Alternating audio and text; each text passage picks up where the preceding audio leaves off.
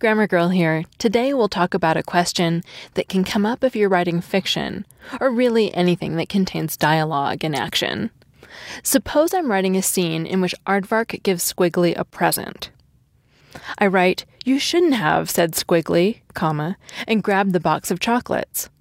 Or wait, instead of that, maybe I should write, You shouldn't have, said Squiggly, comma, and he grabbed the box of chocolates, putting in the pronoun he to refer to Squiggly.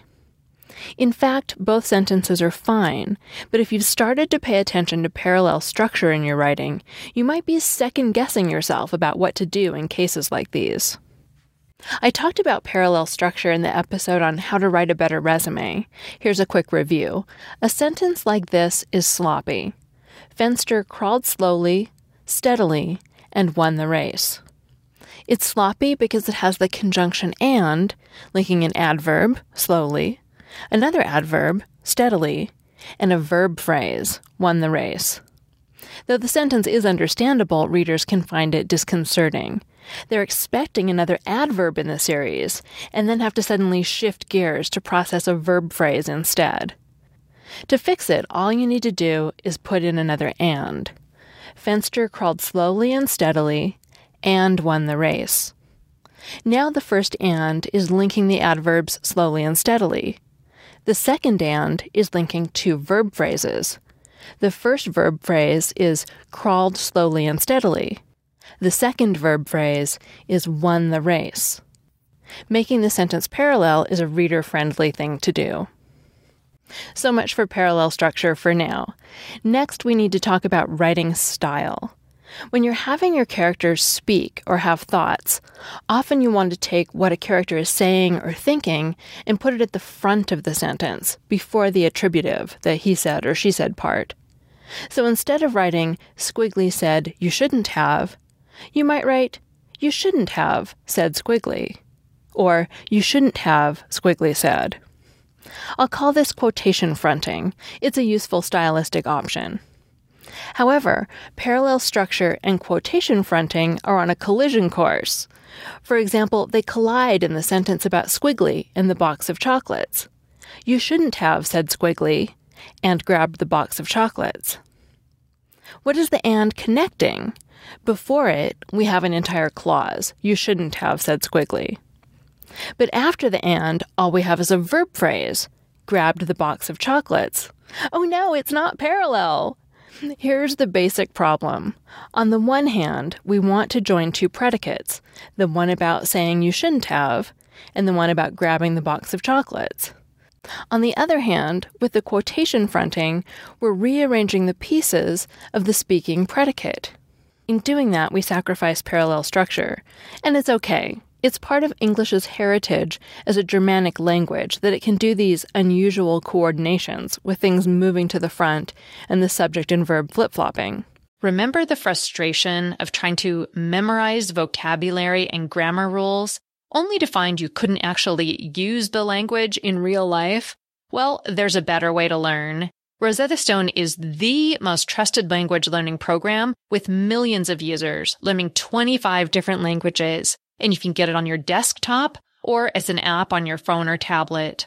Rosetta Stone immerses you in many ways with its intuitive process. It's really different. You pick up the language naturally, first with words, then the phrases, and then with sentences.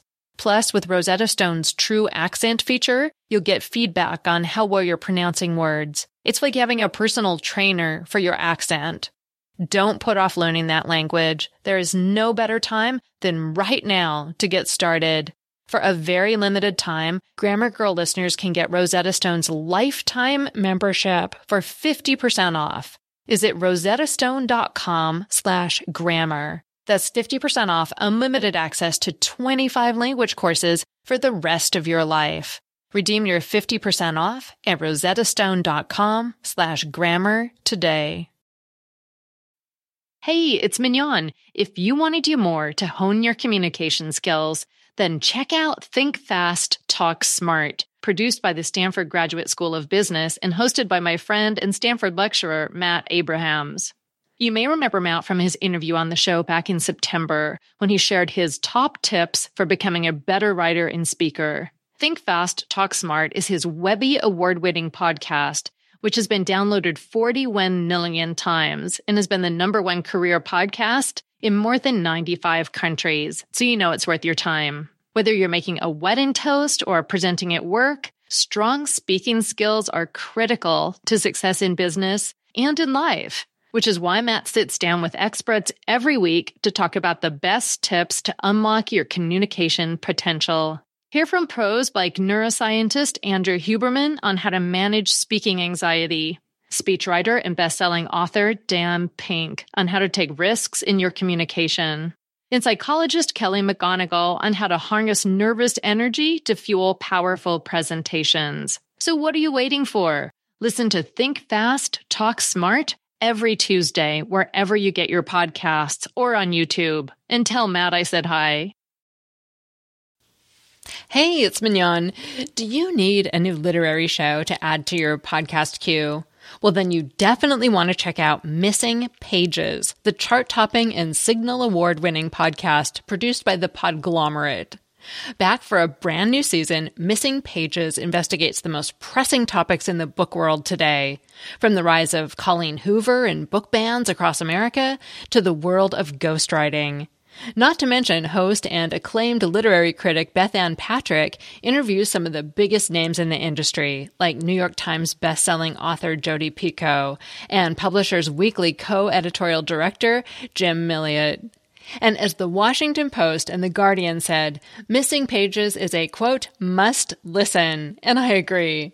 So don't miss out. Follow Missing Pages today on Apple Podcasts or wherever you're listening now. Of course, there is a way to phrase sentences like our squiggly example so that they're parallel. What you have to do is repeat the subject, as in, you shouldn't have, said Squiggly, and he grabbed the box of chocolates. Now the and is joining two independent clauses. Clause 1 is you shouldn't have, said Squiggly. Clause 2 is he grabbed the box of chocolates. At this point, you may be thinking, great, I'll play it safe and always repeat the subject. But that's not a good idea. To see why, let's take an example without quotation fronting. Suppose we write, Squiggly squealed with glee and grabbed the box of chocolates. The and is joining two verb phrases, squealed with glee and grabbed the box of chocolates. This option is good if you want the squealing and the grabbing viewed as parts of a single event. Alternatively, we could restate the subject for the second verb phrase so that the and joins two entire clauses, like this. Squiggly squealed with glee, comma, and he grabbed the box of chocolates. This option is better if you want the squealing and the grabbing viewed as separate events. It's the difference between I came, saw, and conquered and I came, I saw, and I conquered. But wouldn't it be weird if you read a story whose author always chose to repeat the subject in situations like this? The same is true when it comes to repeating the subject in sentences that use quotation fronting. So here's the quick and dirty tip for sentences in which a character says or thinks something and immediately afterward does something. First, write the part about what the character says or thinks, using or not using quotation fronting as you please. Then, if you want the actions of saying and doing to be more like a single event, don't repeat the subject. Squiggly squealed with glee and grabbed the box of chocolates. If you want the action of saying and doing to be more like separate events, then go ahead and repeat the subject for the verb of doing. Squiggly squealed with glee, and he grabbed the box of chocolates. This podcast was written by Neal Whitman, who has a PhD in linguistics and blogs at literalminded.wordpress.com. And I'm Mignon Fogarty, author of Grammar Girl's Quick and Dirty Tips for Better Writing. That's all. Thanks for listening. Hey, it's Mignon. If you want to do more to hone your communication skills, then check out Think Fast, Talk Smart, produced by the Stanford Graduate School of Business and hosted by my friend and Stanford lecturer, Matt Abrahams.